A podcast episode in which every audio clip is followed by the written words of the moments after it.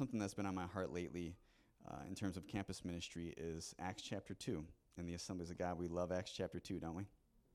It's where the Holy Spirit is poured out. And I think it's really interesting, really strategic on God's part, on Christ's part, on the Holy Spirit's part, that He chose to pour out His Spirit in Jerusalem at the day of Pentecost because every known nation of the world was represented in that place at that time. You know, they, they had convened, right? We read in Acts chapter 2 that people from all over the place were in Jerusalem at that time. Jesus poured out his spirit there to accelerate the Great Commission. He said that he wanted to, to empower them for witness in Jerusalem, Judea, Samaria, to the ends of the earth, right? So he poured out his spirit where they were all there, and they could receive the spirit and then take it. You know, that shows me that Jesus loves to pour out his spirit when the nations are gathered. And so we're praying that he would do it again. You know, we're praying that he would do it again. Please pray with us. We need it. Uh, it's a, it can be a challenging mission field, as many of you know, as, as the people who are from MSU know. Um, you know, the college campus can be a challenging mission field, but there's just, God can do so much there. So please pray. It's not going to happen without prayer. We just, the, the spiritual warfare is real. The spiritual world is real, y'all. we need to pray. We need to pray. Please pray with us. Um, and thank you so much. This church is a part of it. This church has been a part of our ministry. Uh, some of you probably don't know, but you all have been supporting us for uh, four or five years. And it's been just such a blessing. I mean, I can't tell you how, how much strength it gives us, how much encouragement it gives us to know that our Assemblies of God churches in the state of Michigan are behind us and you're praying for us. Man, it's, it's such a blessing, I'm telling you. Thank you so much. Thanks for supporting us. Thanks for praying for us, and keep, keep it going. We love it. We love your partnership. We're honored. Should we get into the word this morning? All right. Let's pray. Can we pray? Close our eyes together. Jesus, you are so great. What a great God. What a joy it is to be in your presence today. What a privilege it is to be your children. We are so undeserving, God. But you love to be our Father. It's crazy that you love to be our Father that you love to walk with us through this life. And just your patience is so great, Father, that, that you just guide us through all of our all of our stumblings, all of our wanderings, all of our insecurities, all of our immaturities. You're just such a good father. You love to, to raise children. We're so thankful that you've done that for us, that you're doing that for us, that you're continuing in faithfulness to us, God. God, and we just want to be faithful to you in return. And we cannot do it on our own. We don't have the strength. So please help us today. Please help us today and the next day and for the rest of our lives, God, be more and more faithful to you. I pray that, that this, this time we have together today would be just a little part of that process of becoming more faithful to you, to honor you more, God, to be more pleasing in your sight. God, I, I pray that you would receive this offering we bring to you today, this offering of ourselves. We offer our bodies as living sacrifices to you today, God. Please may you find it acceptable. May you find it pleasing to you, God. May you take us and do whatever you desire. We give ourselves completely to you in Jesus' name. Amen. All right. So, over the last few years, God's been leading me on an exploration on what it means to walk by the Spirit. Um, there's this little passage in Galatians 5 that we're going to look at in a minute, so if you'd like to turn there, you can. Galatians 5, and, and, and there's and Paul talks, the Apostle Paul talks about walking by the Spirit. And it's one of those phrases that I had read probably dozens of times um, growing up in the faith and um, learning about Jesus, reading the Bible, and, and, you, and you read these kind of passages, and sometimes you just like, okay, walking by the Spirit, and you skip over it, and you don't really, you don't really pay a whole lot of attention to it, right? Um, but then one day I realized I was like, man, what does that mean? What does it mean to walk by the Spirit, and how do I do that? Because when I look at my life, I see a huge difference between my life and the life of the New Testament church. Does anybody agree? Is anybody there? You look at, you look at the, the, the apostles, right, in the book of Acts, and miracles are happening. People are just getting saved um, in incredible numbers. Disciples are being made. Um, people are being healed. Just all kinds of incredible things are happening. And I realize in the book of Acts, you know, we're looking at kind of like a highlight reel, right? Like when you watch Sports Center, you don't see the whole game. You don't see all the parts that, that were kind of boring. You just see the, the highlights, right? The parts that were really cool. I realize that the book of Acts is kind of like that. Um, that you know, it's just it talks about the high points. It doesn't talk about all the just the day-to-day stuff of just living. But at the same time, in a highlight reel, there are highlights once in a while, right? I mean, in a game, there are highlights once in a while. And, and sometimes I look at my life and, and I look at the life, lives of our churches in the United States, and, and they're just sometimes they're just not, not, not that great of a highlight reel, you know? Where you, you're just like, man, where's the, the supernatural presence of God? Where are the miracles? And God's doing incredible miracles. I don't want to minimize that at all, but, but you know, there's more. I, I don't see anything biblically that says that my life cannot look like the life of lives of the apostles, you know, the lives of the early church. And I don't see anything in the scripture that tells me that your life can't look like that also. And I'm hungry for that, you know. I want God. My life is not there now, but I want I want God to bring my life there. And you know, in his sovereignty, he can choose to make my life as mundane as, and as boring as he wants to. That's okay. That's his prerogative. He's the father, I'm the son, right? It's not my job to tell him what to do. But man, I'm just hungry, you know? I'm hungry. And uh, so I've been exploring this over the last few years what it means to walk by the Spirit and, and who this person of the Holy Spirit is and how I can cultivate a relationship with Him. So let's look at this passage in Galatians 5 together. Um, there's this idea of walking by the Spirit that I want to look at. It starts in Galatians 5, verse 16. Y'all there? If you're there, say go blue. I, I, sen- I sense some insubordinates today in the house. Pastor Peter, what's happening here? Did I hear, Pastor Bobby, you're not there yet? Are you there at Galatians 5? Can I hear a go blue? oh, wait, shit. You know, something I've never understood is why Ohio is a pretty short word. Why does it take two Buckeyes to spell it? I'm sorry. But sorry. I probably shouldn't do that, but anyway.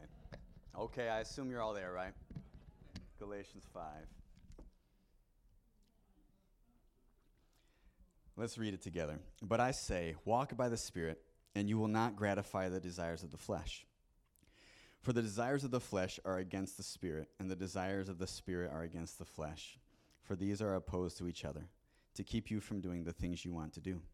But if you are led by the Spirit, you are not under the law.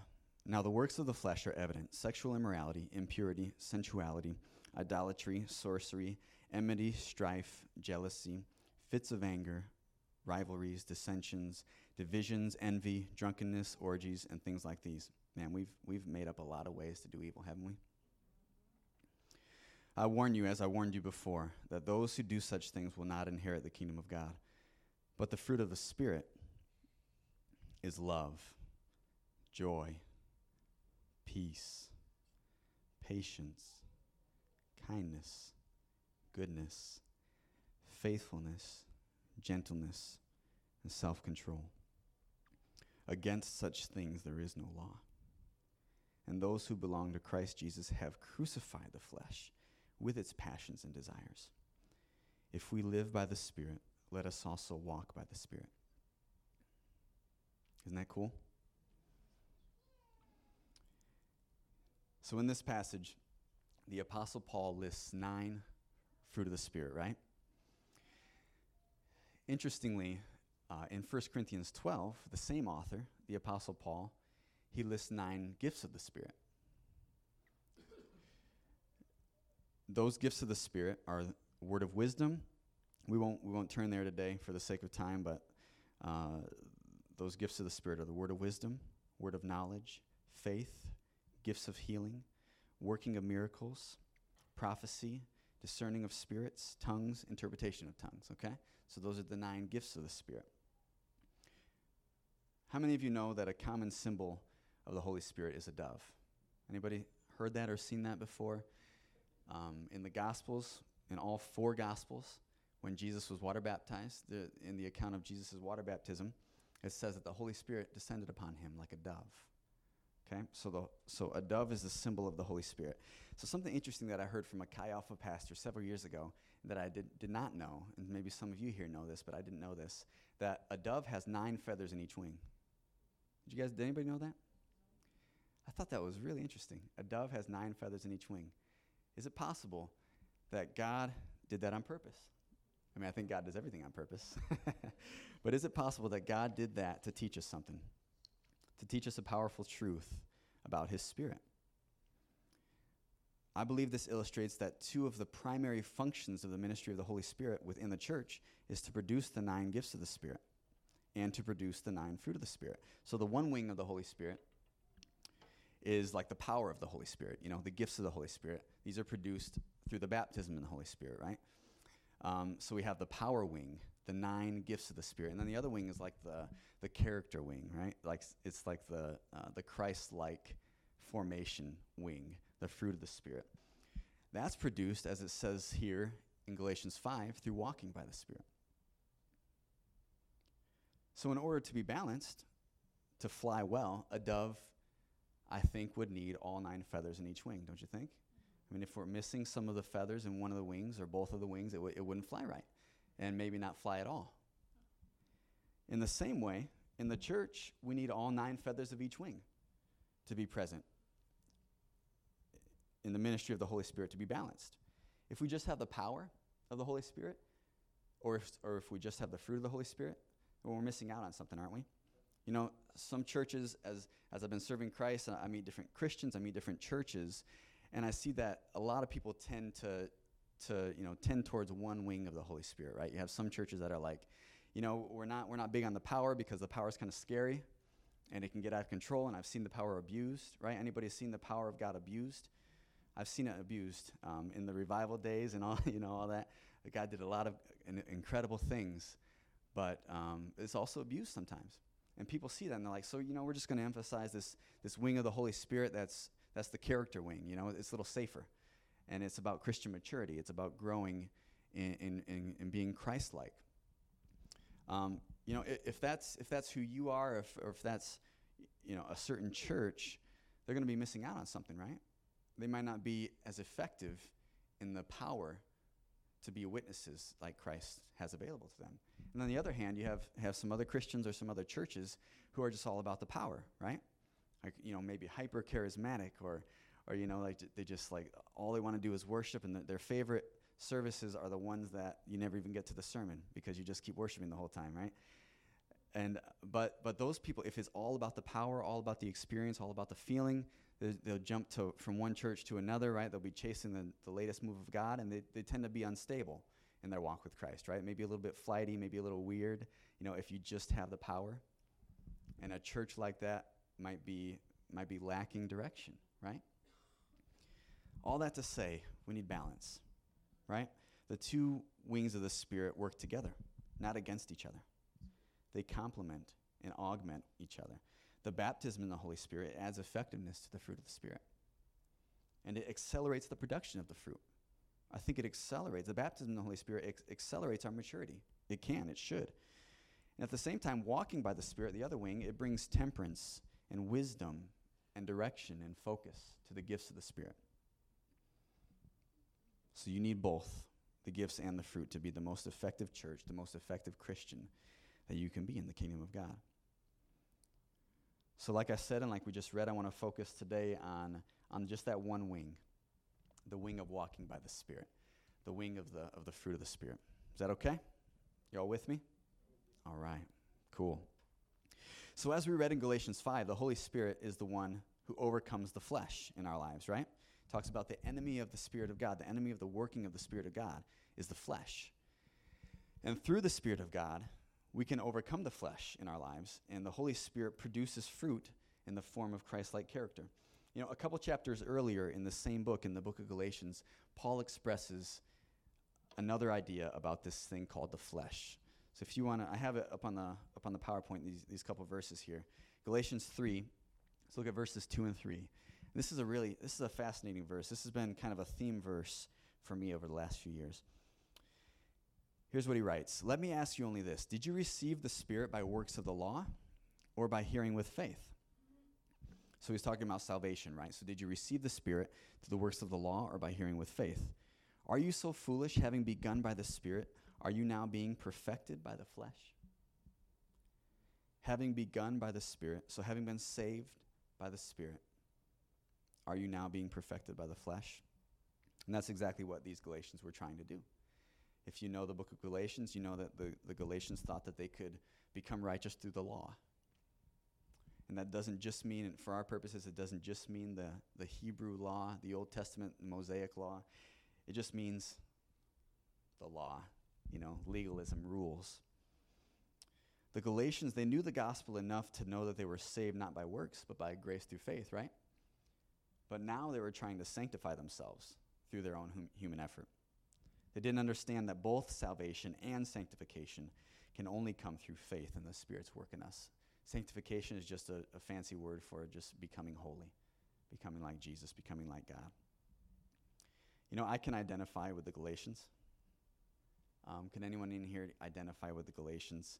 That just like, you know, I'm so guilty of this. Trying, I've tried so many different methods over the years. I'm not that old. I'm 33, but I've been alive long, t- long enough to, to try a lot of different things to make myself like Jesus. I've tried to, you know, say that I'm going to pray for a certain amount of minutes every day. I'm going to read this amount of scripture every day. I'm going to get up at this time every morning and I'm going to spend time with God. I'm going to fast this many meals per week. I'm going to journal this much, whatever, etc., etc., etc. On and on and on and on. Anybody in here? Can, can, do you feel like that sometimes? Have you tried those things? Do they work? You know, these things, they're good things, right? Great things. I, I pray, I, you know, I want to pray a lot. Yeah, it's awesome. I desire. But here's the tricky part. Many times we resolve to do these things out of a genuine desire to be closer to God and to be more like Him. And these things in themselves are good things, but, but trying to achieve these things through our own effort rather than allowing the Spirit of God to produce them in us does not work. Trying versus allowing, you know? Trying harder does not work. Allowing the Spirit of God to do them in us is what Paul wants to communicate to, the Galatians and what the Holy Spirit, I think, wants to communicate to us this morning. Like, like the Galatians, many times, myself, and I'm sure some of you are with me, that we know that we've been saved by the Spirit of God alone but then we expect to perfect ourselves. How can we expect to perfect ourselves if it's the Spirit of God alone that saves us, right? It cannot be done. The ability to live righteously is a spiritual work, and we have no ability to re- live righteously within our natural selves. So let me share something with you concerning this that, that's just been revolutionary in the way that I approach growing in godly character a couple years ago, I was reading a book by Andrew Murray. Anybody familiar with Andrew Murray? He's a dead guy who ministered around the turn of the ni- of the 20th century. And lately, I've been I've been really enjoying reading books by dead people because they've been filtered through time. You know, like hey, we should stay up on what's going on in culture and everything like that too. But but old books just they're filtered through time you know, and so you know that if they're still around 100 years later or 500 or 1,000 years later, there must be something to it, you know? I've really been enjoying that lately. But, but when I was reading this book, this book by Andrew Murray called The Spirit of Christ, and in that book, Murray points out something that, that just was, I thought was really profound. So he makes a connection between this mention of the flesh in Galatians 3. In Galatians 3, Paul writes, that we just read, our efforts, he writes of our efforts to perfect ourselves by the flesh, okay? So that word flesh. And then in Galatians 5, like we read a minute ago, Paul writes of the works of the flesh. Okay, so in Galatians 3, we have the efforts of the flesh to perfect ourselves. In Galatians 5, we have the works of the flesh that produce what? Sin, sinful desires. Andrew Murray connected those two passages for me in a way that I had never thought of before, and it has, it has been changing my life. I don't say that lightly. Do I say that very often? If I'm not joking? Okay. Um, but this is, it's been changing the way I think. Paul uses the same word in Galatians 3 when he says flesh as he does in Galatians 5 when he says flesh. And it's the Greek word sarx, if anybody cares. Probably nobody does, but that's the word. Do you think that's an accident that Paul, that the Holy Spirit inspired the, inspired the Apostle Paul to talk about the efforts of the flesh in Galatians 3 and then the works of the flesh in Galatians 5? So, what does that mean? the efforts to perfect ourselves, to sanctify ourselves, to make ourselves like God, and the desire to sin both come from the same thing. They both come from the same root, and that root is the flesh. Let me read this quote to you from that book that I read. This quote that I was sitting in a coffee shop on campus at the University of Michigan reading this book, and I read this quote and I just started crying I'm just like in this coffee shop looking around, wondering if anyone's seeing this weird guy with tears coming down his face in the campus because I just, I see, I, I saw myself in this quote. Let's read it together. As long as the flesh, self effort, and self will had any, yeah, you can read it with me, that's awesome, had any influence in serving God, it would remain strong to serve sin, and that the only way to render it impotent to do evil was to render it impotent in its attempts to do good. I had to read it probably five or ten times for it to for me to really get it. So I'll read it for you again. Just just meditate on this for a moment. As long as the flesh, self-effort and self-will had any influence in serving God, it would remain strong to serve sin and that the only way to render it impotent or powerless to do evil was to render it impotent in its attempts to do good. Does that make sense? The only way to make the flesh weak to sin is to realize it's weak to serve God. As long as you think your flesh is strong to serve God, it will be strong to sin. I've seen this in my life. Has anybody ever noticed that the harder you try to change, the more you just act the same old way? Right? Why is that? In the spiritual sense, it's because trying harder is only feeding and strengthening the flesh, which is the same part of you that wants to sin. That's a nasty trick that the devil played, isn't it? If we want to weaken our desire for sinful things, we have to weaken our fleshly efforts to, to purify ourselves. So Paul is telling the Galatians in chapters 3 and 5 that the Spirit of God is the only thing that can battle against the flesh. You can't defeat the flesh with the flesh. Right? That makes sense, doesn't it? You know, let's, let's imagine that you're, you're painting your kitchen, you're painting the walls red, and you kick over the bucket of paint accidentally. And so you have red paint all over the floor, uh, the, the beautiful floor that you have in your home. You have red paint everywhere. And so you're like, oh man, I got to clean up this red paint. What do I do?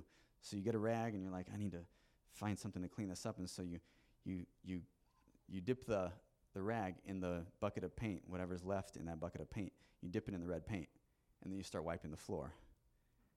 Is that going to clean the floor? It's going to make the mess worse, isn't it? But that's what we do. In the same way, we try to clean up the flesh with the flesh. But only the Holy Spirit can clean up the mess we've made with our flesh. If you want to really clean up that paint, you need something else, right? You need something clean, something different to do that job. By attempting to perfect ourselves by our own efforts, we're actually fighting against the Spirit of God, who is trying to do that very thing. So, does anyone know what you're supposed to do if you're drowning and somebody swims up and tries to save you? What are you supposed to do? Just go shout it out if you know. You're supposed to what? Relax. Exactly, yeah. You're supposed to lay still, right? You're supposed to stop trying to save yourself if you're drowning and someone up and someone comes up and tries to save you because if you do try to save yourself if you keep trying to struggle you're not only going to kill yourself but you're going to kill the person who's trying to save you right and a good lifeguard if you're struggling and, and you're about to kill that lifeguard, the lifeguard is going to punch you in the face and knock you out to get you to lay still, right? And it's for your good, right? We can see that clearly when we're talking about drowning. But sometimes God punches us in the face to get us to lay still for a minute so he can save us, and we fight against him like crazy. Man, if so, we're, we're, we're achieving the opposite. If we're struggling, trying harder to save ourselves, we're not only going to kill ourselves, but the, the very one that's coming to save us, we're going we're gonna kill his work in our lives, you know? We're achieving the opposite. The harder we try to change ourselves, the more sinful we become. The only one who can save us and sanctify us is the Spirit of God. So I want to show you a picture of what you look like, what I look like when we're trying to perfect ourselves in the flesh. Can you, can you put up that picture, guys? There we are. There we are. Co- any Cookie Monster fans in the room today? All right, gotta love the Cookie Monster. So, our flesh is a monster, everybody. Our flesh is a monster, and it's not a cute blue cookie me- cookie loving monster either. It's a nasty monster. And here, Cookie Monster, he's, do- he's doing his best to make himself look nice, right?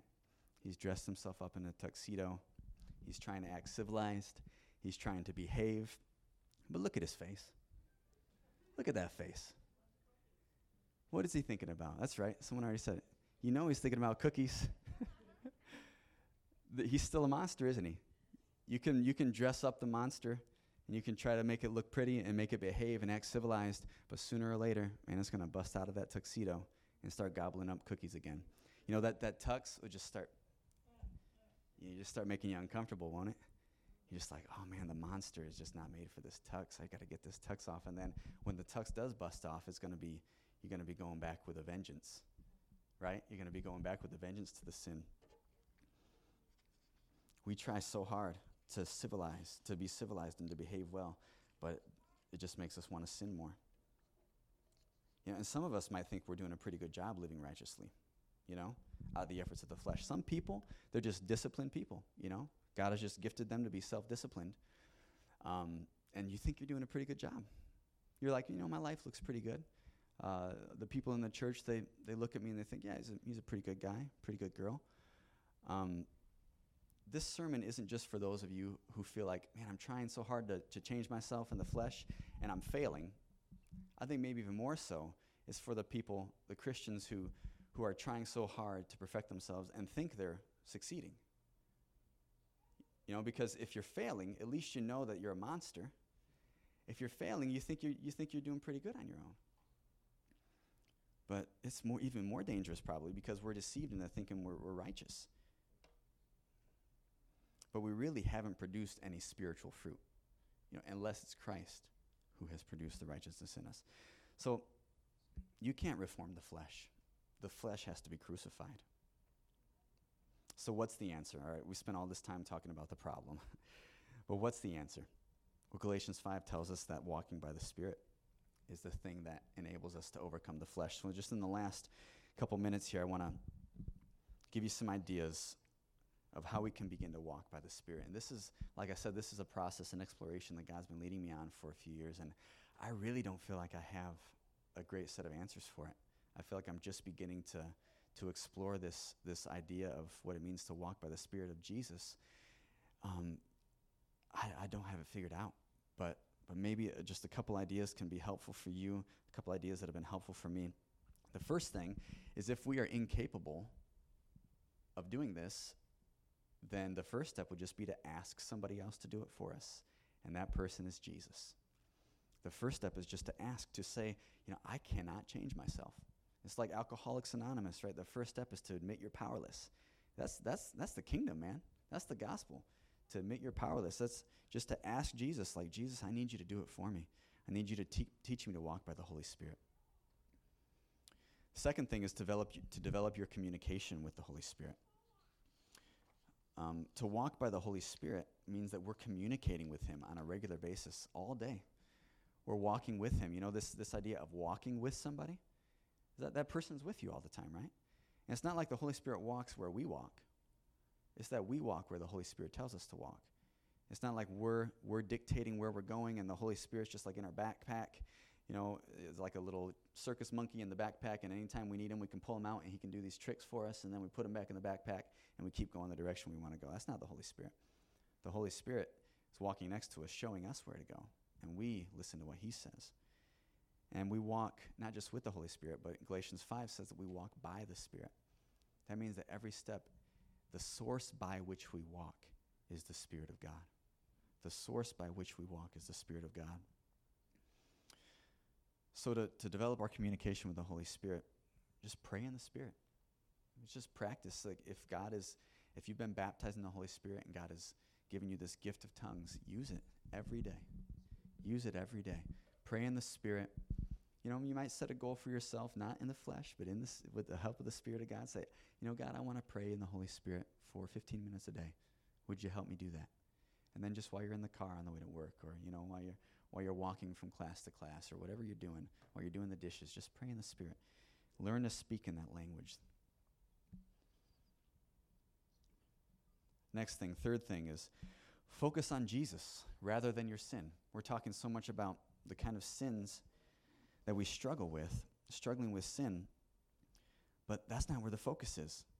In verse 16 of Galatians 5, he says, Walk by the Spirit, and you will not gratify the desires of the flesh. He doesn't say, Walk by the Spirit so that you will not gratify. He says, Walk by, it's a very important difference. Walk by the Spirit, and you will not.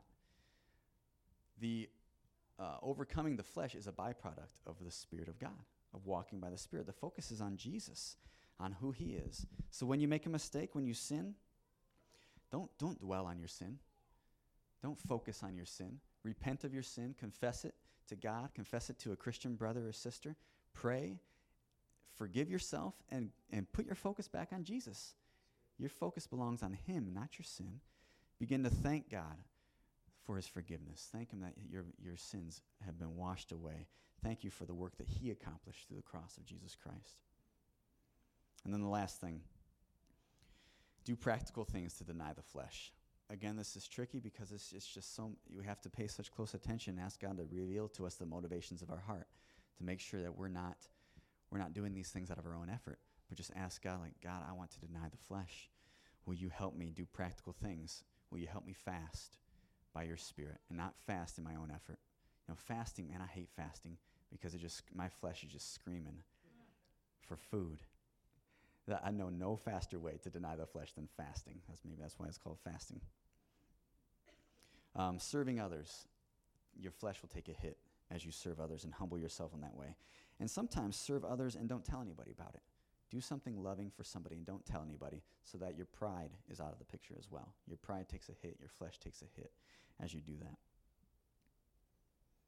All right, well, I'm going to pray, and Pastor Peter is going to come up and, and close us out. But man, Jesus is just so intensely passionate about purifying his bride. And he is so committed to purifying each of us through his spirit. Let's choose today to, to allow him to do it, to stop striving and just start allowing the Spirit of God to do his work in us. All right, let's pray together. Father, you're so good. You're so, you're so gracious, God. You're so compassionate. You are slow to anger. You are abounding in loving kindness.